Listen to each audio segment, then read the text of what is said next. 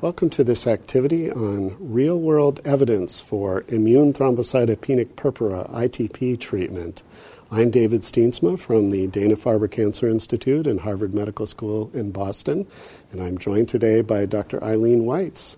I'm Ilene Weitz. I'm from the University of Southern California. So, things have changed a little bit in the last few years with respect to uh, how we approach patients with ITP. There have been several new drug uh, approvals. Now that there are several different agents that all have a similar mechanism of uh, TPO agonist activity, um, how can we distinguish between these agents in terms of their activity? Are there differences in how they work? Well, I think that there are distinct differences in where these TPO mimetics bind to uh, the TPO receptor. And for most patients, that's not a big issue. For patients, for example, who have aplastic anemia, if they're using this, and they may have an immune component of, to their thrombocytopenia as well, eltrombopag may have a more selective role than romiplostim. On the other hand, we have a patient right now who had not responded to eltrombopag and was responding to romiplostim with aplastic anemia. Mm. So go figure. Uh, but ideally, there, there are some subtle differences. For the bulk of ITP patients, it probably does not make a difference. Okay. And I think that's probably true for avatrombopag as well. So some of the TPO agonists ha- also have chelation activity and others don't. Does that matter in terms of patient choice or in terms of efficacy of the drug? Well, I'm not sure it matters in terms of efficacy, but um, at very high dose, eltrombopag does cause iron chelation, and whether or not that affects general or global hematopoiesis may be an issue. Mm. And I don't think that's an issue with avatrombopag. Okay. And we've recently learned how um, iron actually deficiency causes thrombocytosis. That was a plenary session right. at the most recent uh, ASH meeting. So, um, d- does that have any influence in terms of the likelihood, this chelation activity, of causing thrombocytosis as an adverse event? Well, it, I would I wouldn't consider an adverse event in those patients okay. because that's sort of what you want. But yes, I mean that may aid in the response rate. But we know that even if it doesn't cause chelation, like romiplostim does not cause chelation, avatrombopag, and they're very effective agents. Mm. So I don't think it really makes that big a difference. If you're on super high doses, yes, if you'll turn sort of gray, mm. you know. So your your blood will be a funny color when they draw it. So you know, eltrombopag and uh, have been around for a while now, and uh, we have long-term data with those agents. Um, can you say anything about safety of, of those agents long term now in terms of treating ITP? I, I don't know how long the longest patient that's been treated is. Wow, some of those patients have been on treatment, boy, probably close to seven or eight years or longer. Mm. And um, they don't seem to have any increase in toxicity with long term use. Mm. If they respond, they respond, um, and they keep responding. So uh, if they don't respond to one, then frequently we'll try another and see if they'll respond to that. Sometimes it's a matter of the dosing, and especially with eltrombopag because it you have to be very careful with taking food with it. It has to be spaced out two to three hours after a meal, two to three hours before a meal, no calcium. That's problematic for the patients. So it takes the patient may not be getting the dose you really want them to get to get the response. Uh, with other agents, with romiplostim, that's not a problem. With avatrombopag, that's not a problem. Okay. Now, um, when a patient responds, do you ever think about taking them off? And if so, how do you decide when to stop therapy if a patient has a favorable response to one of these agents? We do. We try to tailor the dose, one, so that the patient's platelets are between 50 and 100 or 150,000. There's really no reason that they have to have a normal platelet count. Um, and yes, then we would cut the dose in half and see how they respond. And if they respond, then we would um, modulate the dose down. Frequently, what we've done before that is is taper off their other ITP medications. Mm. So we would do that first before trying to adjust the dose of the thrombomimetic. Okay. And with respect to other ITP medications, it seems like compared to 15 years ago, uh, the order of therapies has changed a little bit. You know, it used to be steroids and then splenectomy and then, you know, maybe rituximab and then, you know, one of these TPO agonists would be a last resort. How, in your practice, do you sequence therapy now in 2019? So I think that the order has changed. Part of that is that people are very reluctant to part with their spleens, and their doctors are very reluctant to have them part with their spleens. Not that it doesn't work, but splenectomy comes with a host of other complications. Mm-hmm. So uh, people are trying to do without having to do a splenectomy. So it depends on the group of patients. If I have a young woman uh, in her you know, who's under 40, um, I might go with steroids up front and an immune modulator.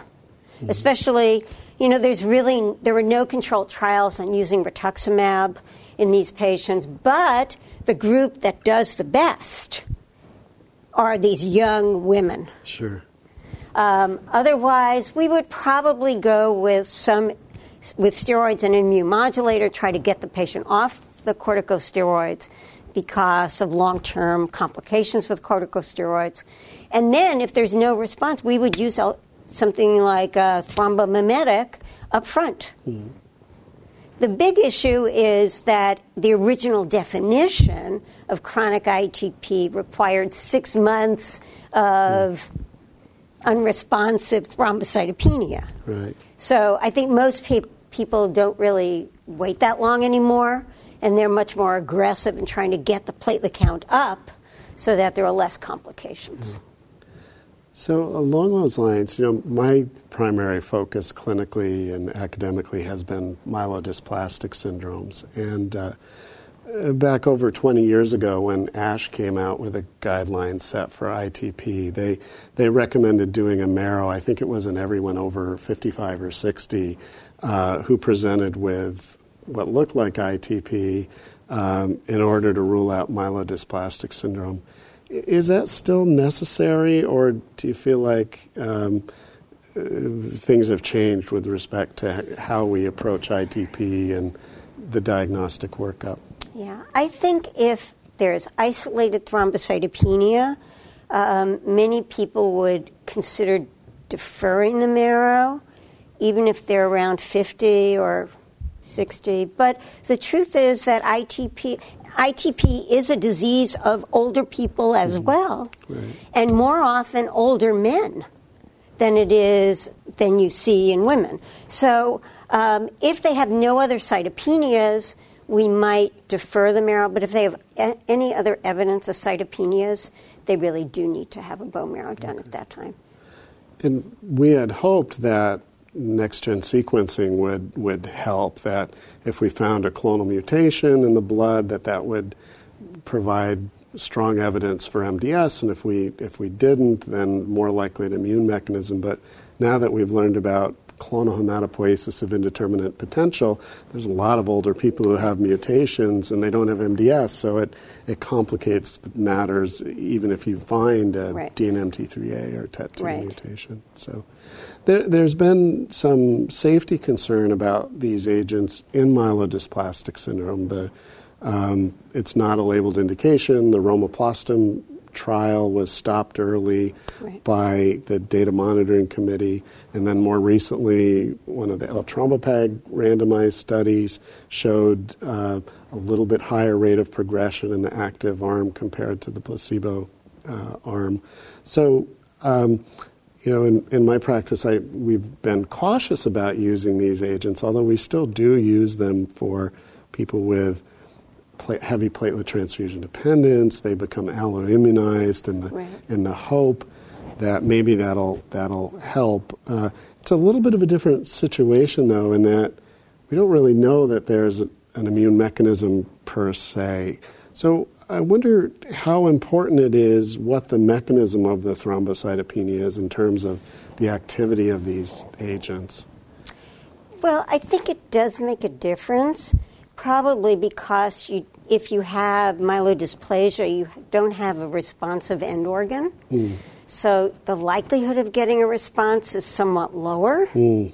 And there, the original Romiplostim studies did show there was a sort of global hematopoietic effect, and and the risk of developing worsening MDS existed.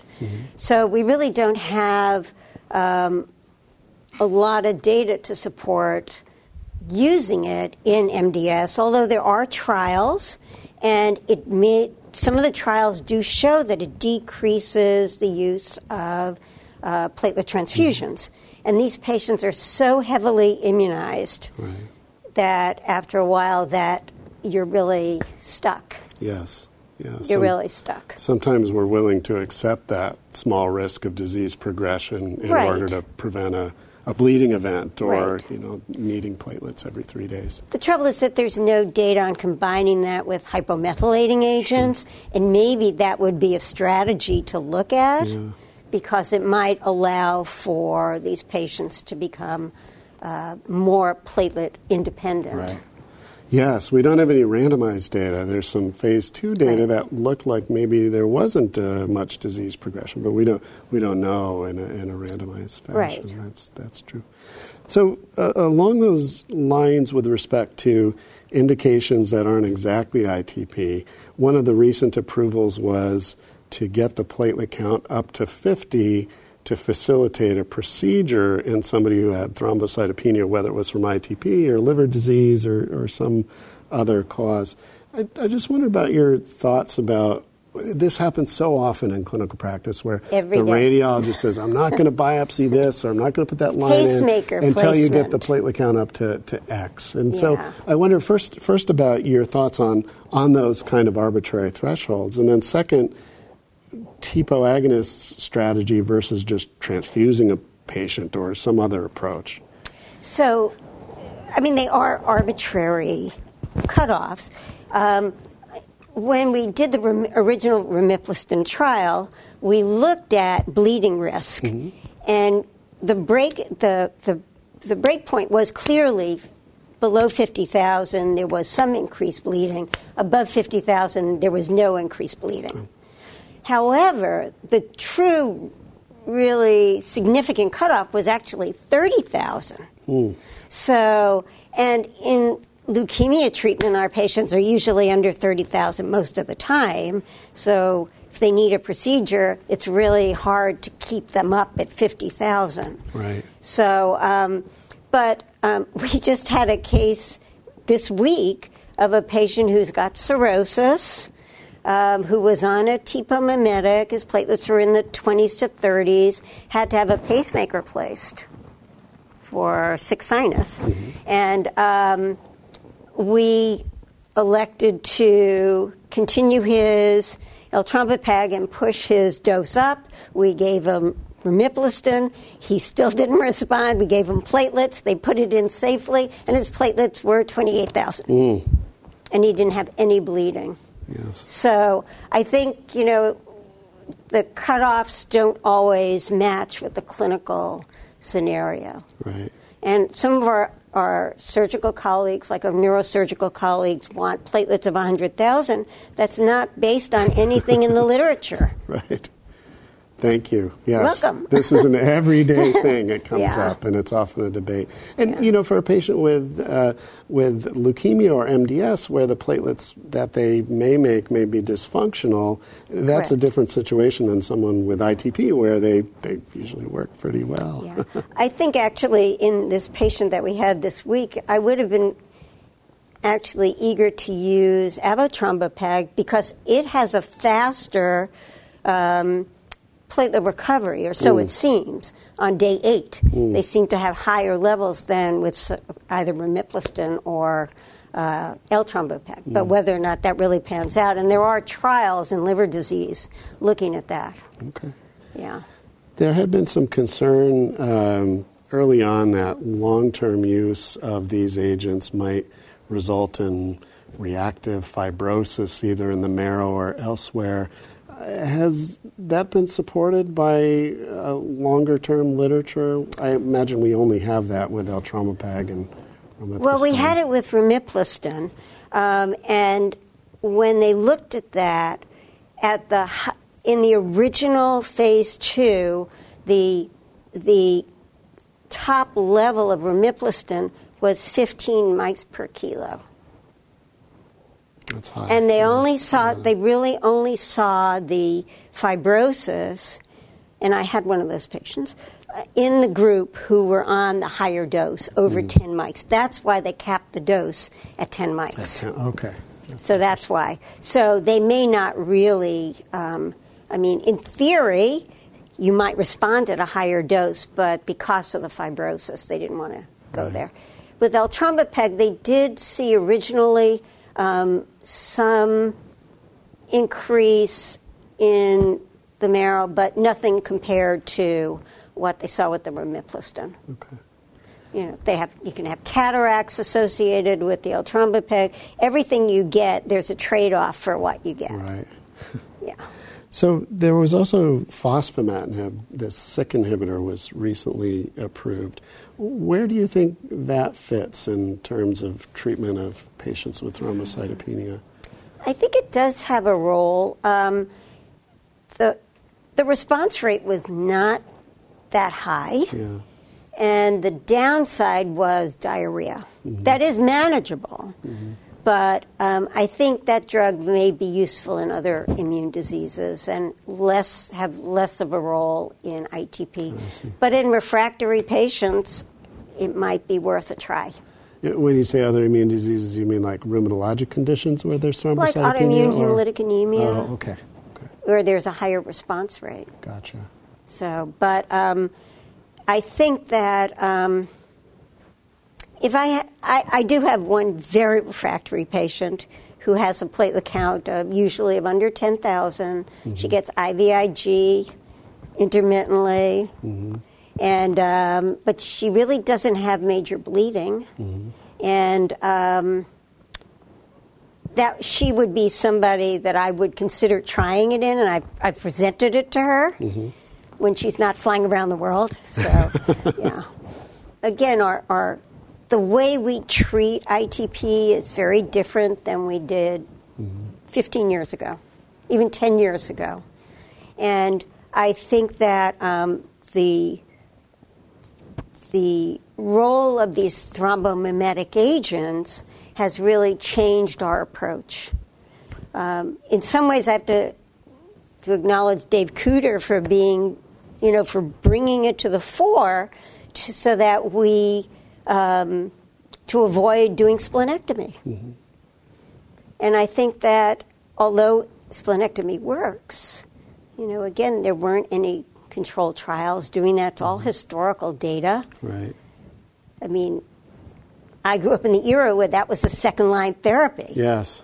So, but I think that uh, it does come with complications pulmonary hypertension, which was unrecognized, uh, splenic vein thrombosis, uh, portal vein thrombosis. So, you know, and the infectious complications.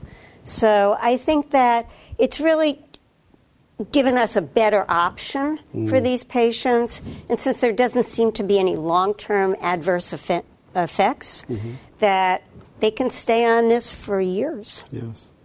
And then if splenectomy didn't work, you were left with a laundry list of Yes. things where there was a series of three patients who were treated with azathioprine or Or danazol, or, danazol, or, right. or, or vincristine, or all these other things, and and these drugs do work in patients who were had had a splenectomy. So, and in the original Romiplostim and eltrombopag trials, they had both arms, patients who had not had splenectomy and those that had splenectomy. So, and both groups had responses. So it didn't really matter. Okay. But yeah, the longer you have the disease, the less likely the splenectomy is going to work. Sure. So, So eltrombopag has different dosing for East Asian populations. Is the same true of avatrombopag? I don't, I don't know. um, I don't think so. I'd actually like to see that drug used in aplastic anemia Mm. instead of eltrombopag. I think that that might actually, one, because of the fast response. Right. And maybe the fast response is because it's absorbed better. Mm.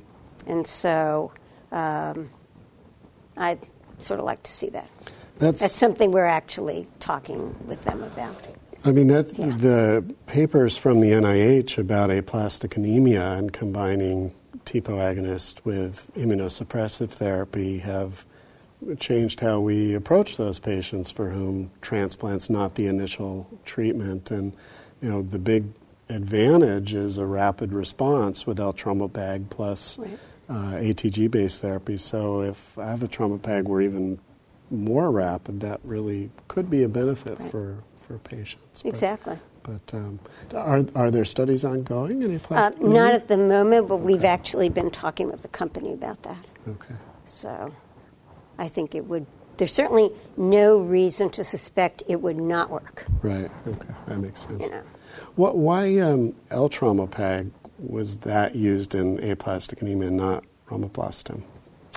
Uh, maybe because the some of the original patients were really hadn't responded to anything, mm. and with romiplostim, you have to come in once a week to get your dose, whereas this is a pill, and you can take it as a pill. And also, it does work differently than romiplostim. So romiplostim binds to the TPO receptor arms, whereas L- eltrombopag bind and avatrombopag bind to the intramembrane part mm. of the receptor.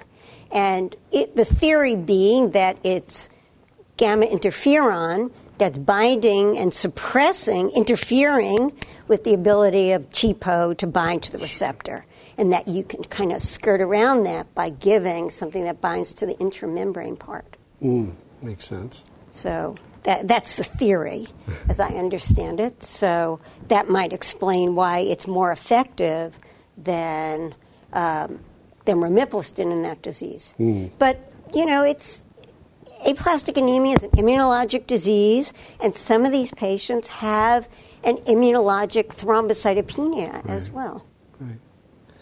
Getting back to ITP for a minute, you know, for many years, patients would be treated initially with prednisone or prednisolone, and then some data came out suggesting short course of dexamethasone for the initial episode was was uh, highly effective. How do you use corticosteroids in patients who've newly been diagnosed with ITP? Well, we like that um, high dose dexamethasone for four days, three or four cycles every two weeks. Uh, we like that a lot because there are a lot less side effects. Granted, they may not be able to sleep for four days, but they don't get all the cushingoid features, and uh, so we like that a lot. Uh, but if the patient's platelets drop down again, frequently you have to put them on the in the interim. You may have to add prednisone, but um, I, I like that high dose dexamethasone regimen. We use that in, in a lot of our immune mediated disorders. Do you have to consider pneumocystis prophylaxis with the, the dexamethasone pulses or, or not because it's such a short course? Uh, we usually do not Okay. uh, because it is short course. But you're right, it's a great T cell suppressant. Yeah. So, and since a certain, at least a third of patients really have a T cell mediated disease that's causing their ITP. But um, we, a- as in general, we have not done that. So, um, Dr. Weitz, are there uh, data on survival? We, we know that these agents have a quite high response rate, that they're very useful as so called salvage therapy if corticosteroids have not taken care of the problem. Um, but are there actually data that they extend life or, uh, or not? Well, I think that to a certain extent there is. You can stay on these for a really long period of time. And so these patients would either have had bleeding events that would have shortened their overall survival. Okay. Well, thank you for participating in this activity. Hopefully, it's been uh, helpful for you in treatment of your patients with ITP and other forms of thrombocytopenia. Dr. Weitz, thank you for being here. Thanks very much.